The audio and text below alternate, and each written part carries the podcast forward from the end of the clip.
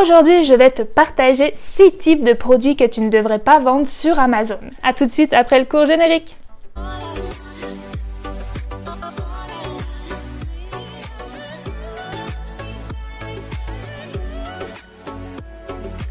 Salut tout le monde, pour ceux qui rejoignent tout juste la chaîne, je m'appelle Coralie, je vis au Québec et je suis aujourd'hui vendeuse professionnelle sur Amazon FBA aux USA. Si tu veux monter ton business Amazon, toi aussi, tu te trouves donc sur la bonne chaîne. Alors bienvenue à toi sur cette vidéo, ancien ou nouveau, et bien sûr, n'oublie pas de t'abonner si ce n'est pas encore fait.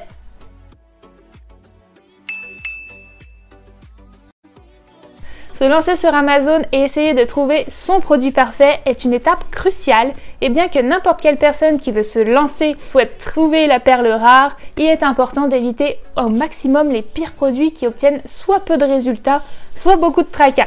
Alors c'est parti, je te donne une petite liste de ce que moi je ne lancerai pas sur Amazon. Produit numéro 1, les produits à la mode. À moins d'être déjà un expert dans la vente sur Amazon, de savoir gérer son inventaire à la perfection et d'être très réactif, ce sont des genres de produits à éviter.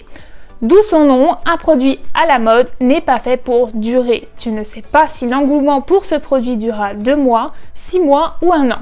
Ce genre de produits peuvent très bien popper d'un seul coup pour un été, euh, par exemple en 2022, et complètement tomber dans les oubliettes quelques semaines ou mois plus tard.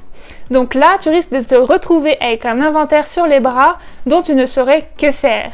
Ce que tu veux comme produit, c'est quelque chose qui va se vendre sur le long terme et tout au long de l'année pour avoir des flux de trésorerie qui se tiennent. Produit numéro 2, les sex toys. Alors, je ne parle pas d'expérience personnelle ne vendant pas ce genre de produit tout simplement pour les raisons que je vais vous citer. Mais suite à des retours de la part de certaines personnes, je peux vous avertir de certains points. Je m'y étais intéressée car les opportunités et la compétition sur ce genre de produit étaient assez attractives à mon sens. Mais malheureusement, tu peux vite te retrouver bloqué et essayer de ranker sur ces produits devient compliqué.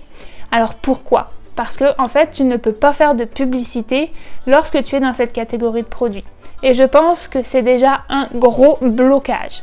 À moins d'avoir un site externe, une bonne communauté pour attirer du trafic extérieur et pouvoir faire des ventes, je pense que ce n'est pas le meilleur produit à lancer sur Amazon. Il y a tellement d'opportunités euh, beaucoup plus simples où tu peux avoir accès à tous les outils puissants d'Amazon. Alors je trouve ça dommage de se retrouver avec un produit où tu auras du mal à faire de la pub, en plus d'avoir certains mots-clés complètement interdits à mettre dans ta fiche produit. Il faut aussi vérifier si tu n'aurais pas des certifications à avoir étant des produits avec de l'électronique en contact avec la peau et l'intimité, etc. Troisième produit, ça sera les produits fragiles. Alors effectivement, ce produit, tu vas l'importer. Tu ne veux pas qu'il y ait des choses qui se brisent pendant le transport ou en tout cas en prendre le risque avec un premier produit. Imagine que par la suite, ton produit qui va arriver chez Amazon dans les entrepôts ne sera pas revérifié. Et là, ça va arriver par la suite chez ton client. S'il se retrouve brisé ou dans un mauvais état suite à la fragilité, tu donnes donc une chance au client d'avoir une mauvaise expérience. Tu peux très vite te retrouver avec des mauvais avis et là, c'est sûr que l'on veut éviter ça à tout prix. Les reviews sur Amazon sont la base pour pouvoir vendre ton produit correctement et cartonner. La moyenne de la note de tes avis pourra te faire soit continuer de monter ton nombre de ventes, soit carrément tuer ton produit. Si jamais tu décidais quand même de lancer euh, un produit fragile, surtout ne lésine pas sur les protections de l'emballage. Tu peux toujours en rajouter ou euh, le modifier par rapport à ce que te propose ton fournisseur, mais cela engagera très certainement des frais en plus. C'est tout simplement aussi, je dirais, un critère de bon sens. Avant de passer au prochain produit, je t'invite à laisser un like et à t'abonner à la chaîne. J'ai effectivement beaucoup de personnes qui regardent mes vidéos et qui ne sont pas encore abonnés, alors go un pouce en l'air et un clic sur le bouton s'abonner juste ici en dessous. Prochain produit qui sera un produit avec un prix de vente de moins de 20-25 euros. Vouloir démarrer sur Amazon avec un produit en dessous de 20 euros pour tester et éviter de prendre trop de risques, ça se comprend. Mais tu vas alors devoir te confronter à une grosse problématique, c'est que pour pouvoir bien vendre en dessous de 20 euros, il faut faire du volume. Et quand on ne fait pas assez de volume, on rentre moins dans ses frais. Aujourd'hui, tu ne peux pas ne pas penser à la publicité interne à Amazon qui coûte assez cher même sur des niches de marché. Du coup, ces frais de pub réduisent drastiquement la marge qui va être réalisée sur des petits produits. Donc voilà, les petits produits en dessous de 20 euros à éviter. Maintenant, passons au prochain produit euh, qui sera donc les vêtements. Sur Amazon, les gens savent très bien que les retours sont très faciles à faire et gratuits pour ceux qui ont Prime, en sachant que beaucoup de monde a Prime maintenant. Alors pourquoi je parle de retour tout de suite? Car c'est pas mal ce qui se passe en fait avec les vêtements malheureusement. Cette catégorie est plus touchée par les retours. Les clients ont peu de scrupules à acheter, essayer et renvoyer si ça ne leur va pas. Ce qui est légitime, je te dirais, mais c'est un problème à gérer et à inclure dans les frais et dans ta gestion. Moi-même, je le fais aussi lorsque j'achète des vêtements sur Amazon. Il se peut que ça soit mal taillé, que ça ressemble pas vraiment à ce que j'avais vu sur la photo, etc. En deuxièmement, la raison sera euh, le fait de devoir gérer beaucoup de références. Bien sûr, si tu proposes un t-shirt par exemple, tu ne vas pas proposer en une seule couleur ou en une seule taille.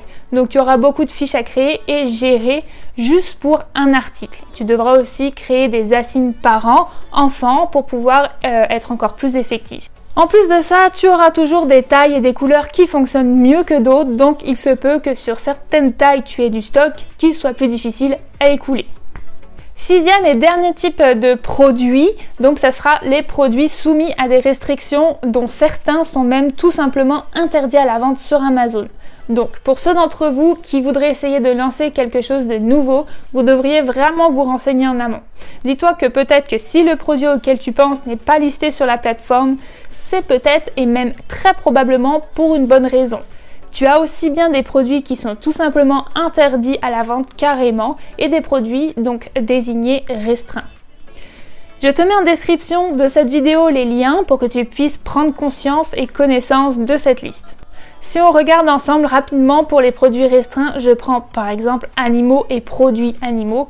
Voici la différence de ce qui pourrait être autorisé. Par contre, prends aussi note que ces derniers pourraient très bien faire l'objet de demandes d'autorisation ou de certificats particuliers. Et juste en dessous, tu as donc les produits strictement interdits dans cette catégorie. Ensuite, tu as aussi la liste en description des produits tout simplement interdits à la vente sur Amazon et la liste des produits interdits à la vente dans le cadre de Amazon FBA, du programme Amazon FBA. Voilà pour la liste d'aujourd'hui et j'espère que ça t'aura été bien utile. Alors maintenant, est-ce que toi aussi tu as une liste de produits à éviter carrément ou du moins que tu ne penseras à ne jamais lister sur Amazon? Laisse-moi savoir en commentaire et n'oublie pas bien sûr le pouce en l'air et à s'abonner. A bientôt à toute la communauté québécoise, française et tout simplement francophone du monde entier. On lâche rien. Ciao ciao